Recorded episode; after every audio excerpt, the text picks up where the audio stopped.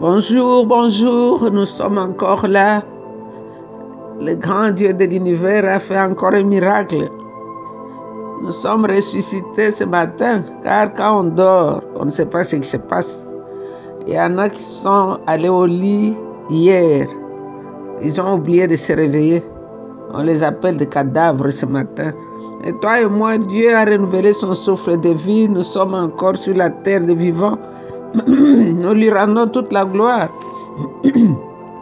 C'est un beau jour, le soleil est là et on bénit son grand nom. Dieu nous aime. Soyons enracinés dans l'amour de Dieu. Soyons édifiés dans cet amour, un amour qui est plus vaste que la mer. Dieu t'aime, ma soeur, en dépit de ce que tu vois. Dieu t'aime, mon frère, en dépit des circonstances qui t'entourent. L'amour de Dieu n'a pas changé, l'amour de Dieu n'a pas diminué. Ouvre seulement les yeux, tu verras que Dieu est amour. Donc c'est Maman Jeanne avec l'équipe de Maman d'adoration. Nous continuons la méditation dans le livre de Luc. Luc c'est un docteur. Luc n'a pas été parmi les disciples de Jésus, mais c'est un intellectuel qui était ami de Paul. Il a appris l'histoire de Jésus, il s'est investi à faire des recherches, il a fait des investigations et nous fait son rapport. Donc nous sommes toujours dans le chapitre 11. Aujourd'hui nous lirons du verset 29 au verset 32. Le, le titre c'est La demande de miracle. Dans d'autres Bibles on dit le refus de miracle. Je vais lire la parole de Dieu. Tandis que les foules s'amassaient autour de Jésus, il s'est mis à dire, les gens d'aujourd'hui sont mauvais. Ils demandent des miracles.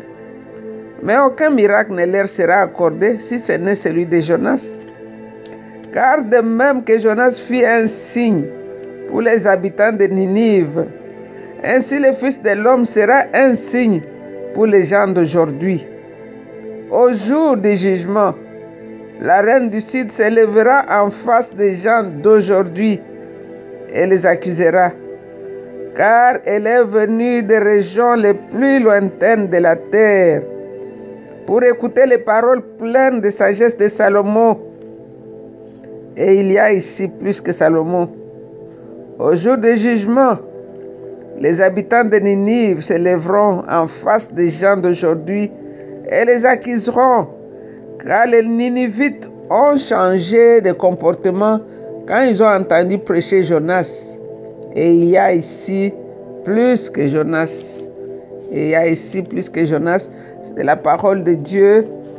Elle vient pour nous corriger, elle vient pour nous enrichir, elle vient pour nous éduquer, elle vient pour nous révéler les choses cachées.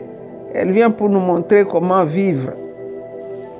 Nous allons voir ensemble qu'est-ce que l'Esprit de Dieu veut que toi et moi, nous puissions retenir et appliquer. Parce que ce n'est pas tout d'écouter la parole de Dieu. La parole de Dieu prend vie quand nous la mettons en pratique. C'est là où nous voyons le miracle. Mais quand on l'écoute seulement, elle passe, ce sera comme des nouvelles que nous regardons à la télévision ou dans les journaux. Mais la parole de Dieu, elle est vie et elle est esprit. C'est pourquoi quand je vous envoie ces audios, distribuez-les aussi, envoyez à vos amis, à vos contacts. Tu ne sais pas si quelqu'un attendait que cette parole-là pour ces jours-là. Paul disait à Timothée, faisons le travail de l'évangéliste. Envoie cet audio à quelqu'un. Tu ne sais pas ce que tu vas faire pour cette personne-là. Donc nous allons voir ensemble qu'est-ce que le Saint-Esprit veut que nous puissions tirer comme leçon ici. Nous avons dit que c'est le docteur Luc qui nous fait les rapports. Et qu'est-ce qui s'est passé ici? C'est le signe de Jonas. Hier, nous avons entendu cette femme qui a crié, qui disait à Jésus, heureux le sein qui t'a apporté, heureuse les mamelles qui t'ont allaité. Et Jésus a dit non, heureux ceux qui écoutent la parole et qui la mettent en pratique. Alors ici, nous voyons que pendant qu'il parlait, On nous dit ici, tandis que les foules s'amassaient autour de Jésus et il s'est mis à dire. Donc ça continue. La foule était là, les pharisiens étaient là, les maîtres de la loi étaient là, chacun avec une raison. Les maîtres de la loi n'étaient pas là pour écouter la parole de Dieu, mais c'est pour chercher les fautes, pour chercher les, signes, pour chercher les choses qui vont faire tomber Jésus. Donc ils avaient leur mission. Alors ici, nous voyons dans le verset 16, ils ont tenté le Seigneur en lui demandant un signe qui vient du ciel. Et Jésus maintenant est en train de leur donner une réponse. Jésus leur répond. Jésus d'abord dit que les gens mauvais d'aujourd'hui, les gens mauvais, il parlait premièrement à la génération des Juifs de ce temps-là. Et aujourd'hui, c'est à toi et à moi qu'il parle. Il dit, ces peuples-ci, ces gens-là, ils avaient été privilégiés avec la présence même du Fils de Dieu. Les gens de ce temps-là, nous nous sommes privilégiés aussi aujourd'hui avec la présence du Saint-Esprit qui habite dans nos cœurs 24 heures sur 24 et qui nous parle. Et ils ont vu Jésus marcher dans les rues faisant des miracles. Ils sont restés endurcis. Mais nous aussi, nous avons l'Esprit de Dieu qui habite dans notre cœur, qui nous parle tous les jours. Nous faisons très attention. Donc ces gens, avec la présence du Fils de Dieu, ils ont entendu sa parole, ils ont vu ses miracles. Mais ils n'étaient pas satisfaits. Maintenant, ils sont maintenant en train de prétendre que si il y avait un miracle surnaturel qui venait du ciel, ils vont croire. Alors le Seigneur répond que non pas un autre miracle qui leur sera donné, sinon c'est le miracle de, de Jonas, le prophète. Et nous savons le miracle de Jonas. Jonas a refusé d'aller où Dieu l'a envoyé et s'est retrouvé dans le ventre d'un poisson pendant trois jours. Tout ce que Jonas voyait, c'était les intestins du poisson. Il était dans le ventre du poisson. S'il était dans l'estomac, il voyait que les petits poissons que les, que les requins ou les grands poissons avaient avalé pendant trois jours. Il était assis là, cherchant la mort. La mort ne venait pas. Assis dans le ventre d'un poisson. Pas de fenêtre, pas de porte. C'est ce que l'incrédulité et le manque de foi produit quand on désobéit à Dieu. Au moins, lui, il a eu la chance d'être vomi. Alors faisons attention quand nous restons trop incrédules à la parole de Dieu. Quand Dieu t'envoie à gauche, toi tu décides d'aller à droite. C'est ce qui est arrivé au prophète Jonas. Alors ici, le Seigneur prend l'exemple de Jonas. Il dit dans le verset 30, quand nous lisons le verset 30, car de même que Jonas fit un signe pour les habitants de Ninive. Ainsi le Fils de l'homme sera un signe pour les gens d'aujourd'hui. Dans ce verset, il se réfère à sa propre résurrection. Juste comme Jonas avait été délivré des eaux après être resté trois jours dans le ventre du poisson, ainsi le Seigneur de gloire va s'élever de la mort après avoir été trois jours et trois nuits dans la tombe. En d'autres termes, c'est-à-dire le dernier miracle de Jésus sur la terre serait sa résurrection. Donc le dernier miracle était sa résurrection. Jonas fit un signe pour les habitants de Ninive. Quand il était parti à ces gens-là pour leur prêcher, il était parti comme celui qui était ressuscité de la mort. Je suis sûr que Jonas leur disait, repentez-vous parce que moi là, j'étais mort je suis revenu à la vie. Repentez-vous. Ils se sont repentis. Parce que Jonas leur a donné son témoignage. Bien qu'après leur conversion, Jonas était frustré. Mais ils avaient cru, les gens de Ninive n'avaient pas été tués parce qu'ils avaient cru le message de Jonas. C'est ce que le Seigneur nous montre ici. Ces gens ici, ces temps-là, de mauvais, et ils n'avaient même pas cru. Même après la résurrection de Jésus, ils ont prétendu que c'est les disciples qui l'ont volé. Donc, du verset 31 au verset 32, le Seigneur prend un autre exemple de la reine de Midi, que nous connaissons comme la reine de Saba, si nous partons dans 1 roi 10, 1 à 10, nous verrons l'histoire de cette reine qui a quitté très loin Éthiopie avec beaucoup de richesses, l'or, l'argent, les parfums, parce qu'elle avait entendu parler d'un homme sage qui s'appelait Salomon. Cette femme a traversé avec un groupe de gens qui l'accompagnaient pour aller jusqu'en Israël, écouter les paroles de sagesse d'un homme. Alors le Seigneur dit, au jour du jugement, la reine du midi s'élèvera en face des gens d'aujourd'hui et les accusera. Car elle est venue des régions les plus lointaines de la terre pour écouter les paroles pleines de sagesse de Salomon. Mais il y a ici plus que Salomon. Mais il y a ici plus que Salomon. Donc la reine du Sud, la reine de Saba, une païenne, elle a voyagé des régions les plus lointaines de la terre pour écouter les paroles pleines de sagesse d'un homme. Salomon a eu la sagesse, mais Jésus est la sagesse de Dieu. Mais la sagesse de Dieu était au milieu d'eux. Ils ont refusé. Mais cette femme a quitté très loin pour écouter un homme et n'avait pas vu même pas un seul miracle. Si elle avait aussi eu le privilège de vivre les jours de Jésus, comme comment elle allait être très prête. Ces gens ont vu des miracles. Elle, elle a entendu seulement les paroles de sagesse. Elle a même déclaré à Salomon que ce que j'avais entendu là, ce n'est même pas la moitié de ce que j'entends aujourd'hui. Mais ces hommes, ces femmes de la, génération, mauvaise, comme le Seigneur l'appelle, ils ont vu, ils ont entendu les paroles pleines de charme de Dieu lui-même qui a quitté le ciel, qui a marché dans leurs rues, qui a guéri leurs malades, leurs aveugles. Bartimée était là, tout le monde le voyait. Un aveugle né au bord de route. Ils ont vu ce Bartimée là, ils voyaient ils ont vu ces garçons qui étaient sourds, nés sourds, muets.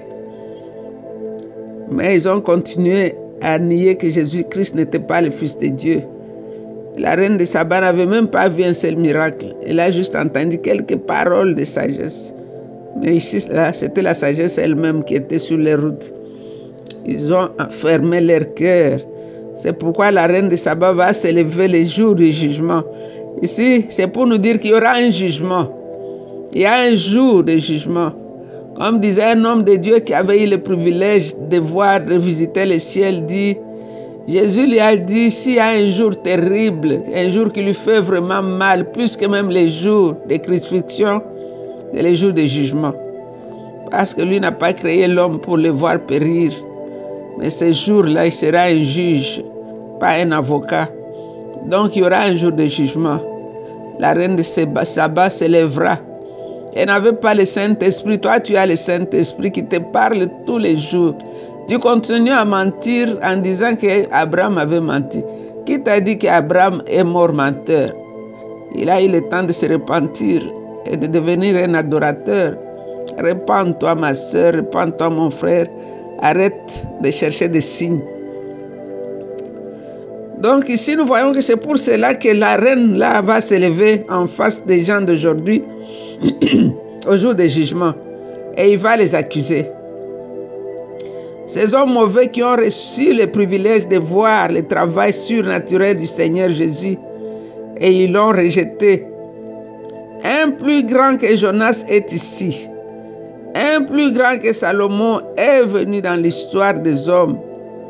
Comme les hommes de Ninive se sont repentis à la prédication de Jonas, ainsi les hommes d'Israël, et ils ont refusé de se repentir à celui qui est plus grand que Jonas. Donc, qu'est-ce que nous pouvons dire ici? Le manque de foi aujourd'hui. Si nous voyons l'histoire de Jonas, Jésus parle de Jonas comme une personne présente dans cette histoire, juste comme il a parlé de Salomon.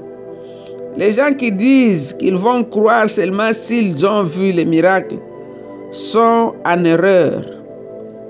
La foi n'est pas basée sur l'évidence des sens, mais sur la parole vivante de Dieu. Si un homme ne peut pas croire la parole de Dieu, il ne pourra pas croire même si quelqu'un est revenu de la mort à la vie.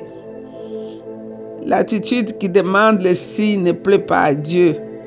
Cela n'est pas la foi, mais la vue. L'incroyant dit, laisse-moi voir, ensuite je, je veux croire. Dieu dit, crois ensuite et tu verras. Donc ici, le Seigneur te parle. C'est vrai, il a parlé aux gens de cette génération-là. Mais aujourd'hui, nous pouvons dire, hey, ils ont vu Jésus, ils l'ont touché même. Ils ont vu cette femme perdre le sang qui a été guérie parce qu'elle a touché le pan de la robe de Jésus. Ils ont vu les chefs de centeniers dont les travailleurs étaient malades, guéris. Ils ont vu Tabitha, l'enfant qui était mort, elle est revenue à la vie. Mais tout ça, ils ont refusé de croire. Peut-être tu vas te dire, si Jésus sortait ici, tu vas croire. Comme euh, les riches disaient à Abraham, envoie, envoie Lazare parler à mes frères. S'ils voient quelqu'un qui vient de la mort, ils vont croire. Mais Abraham lui a dit, ils ont les prophètes et ils ont Moïse qui les croient. Toi, aujourd'hui, tu as la parole de Dieu, tu as le Saint-Esprit. Si tu continues à ne pas croire, ce n'est pas que tu n'as pas vu. La Bible est la parole de Dieu. Le Saint-Esprit nous a été laissé pour nous convaincre de la mort et du péché, pour nous guider, pour nous rappeler, pour nous enseigner. Et si tu ne crois pas, quand le Saint-Esprit te parle, même si quelqu'un venait de la mort, tu ne vas pas croire. La foi, c'est une ferme assurance des choses qu'on espère, une démonstration de ce qu'on ne croit pas et ce qu'on ne voit pas. Parce que si nous voyons Matthieu 16, 2 à 3, Jésus déclare aux pharisiens qu'en regardant le ciel, ils étaient capables de prédire le temps qu'il ferait. Quand le ciel est rouge, le soir, le signe est beau, c'est beau le temps, le temps demain sera bien. Quand le ciel est rouge le matin, ça annonce la pluie. Donc s'il pouvait interpréter les signes de temps qu'il ferait à court terme, pourquoi était-il incapable d'interpréter les signes spirituels de la venue du Fils de Dieu, du royaume de Dieu sur la terre? Nous pouvons voir aussi Luc 12, 54 à 56. Donc à ceux dont le cœur est bien disposé pour croire. Jésus a donné plus de signes qu'il en fallait. Il est le Fils de Dieu. Les pharisiens ont endurci leur cœur. Ils ont refusé de croire, quel que soit le signe qui leur avait été accordé. Et toi aussi, la parole de Dieu te dit aujourd'hui, n'endurcis pas ton cœur, crois. Crois que Jésus est Seigneur, il est le Fils de Dieu vivant, il est Dieu, il est la représentation exacte de ce que Dieu est. Il est l'image visible du Dieu invisible. C'est lui la parole qui a été faite chère. Jean a dit la parole a habité au milieu de nous, plein de sagesse. Il a plu à Dieu que toute la plénitude de Dieu habite en lui. Et de sa plénitude, nous avons reçu, nous avons retiré grâce sur grâce. Nous t'honorons, grand roi. Nous t'adorons, toi, le créateur de l'univers visible et invisible. La Bible nous dit que c'est à cause de la relation que tu as avec ton Père que toutes les parties de la création sont maintenues à leur place. Tu es Dieu unique dans ton genre. Tu es l'homme de bien, le prophète puissant en acte et en parole. Tu es la vie qui a été manifestée. Tu es le roi des rois et tu es le seigneur des seigneurs. Tu es assis sur ton trône élevé. Et autour du trône, il y a les 24 autres trônes sur lesquels sont assis les 24 anciens revêtus de blanc. Nous t'adorons, toi le véritable Dieu. Le parfum qui a été fait selon l'art du parfumeur, c'est toi, Jésus-Christ. Tu es le soleil qui s'élève après l'orage. Il n'y a point d'autre Dieu comme toi. Tu es unique le seul vrai Dieu. Mon âme t'adore, Seigneur. Mon âme te bénit. Seigneur, touche quelqu'un aujourd'hui dans son incrédulité. Saint-Esprit, touche le cœur de quelqu'un aujourd'hui. Quelqu'un accepte Jésus comme seul véritable Dieu, le sauveur du monde, celui qui est mort pour les péchés de l'humanité. Il n'y a que toi, Seigneur, pas quelqu'un d'autre. Sois béni, grand roi. Et c'est dans le nom de Jésus que nous avons ainsi prié avec beaucoup d'actions de grâce. Nous disons Amen. Tu es béni, ma sœur, mon frère, reste béni. C'est encore une fois votre servante, Maman Jeanne. I love you. Bye bye.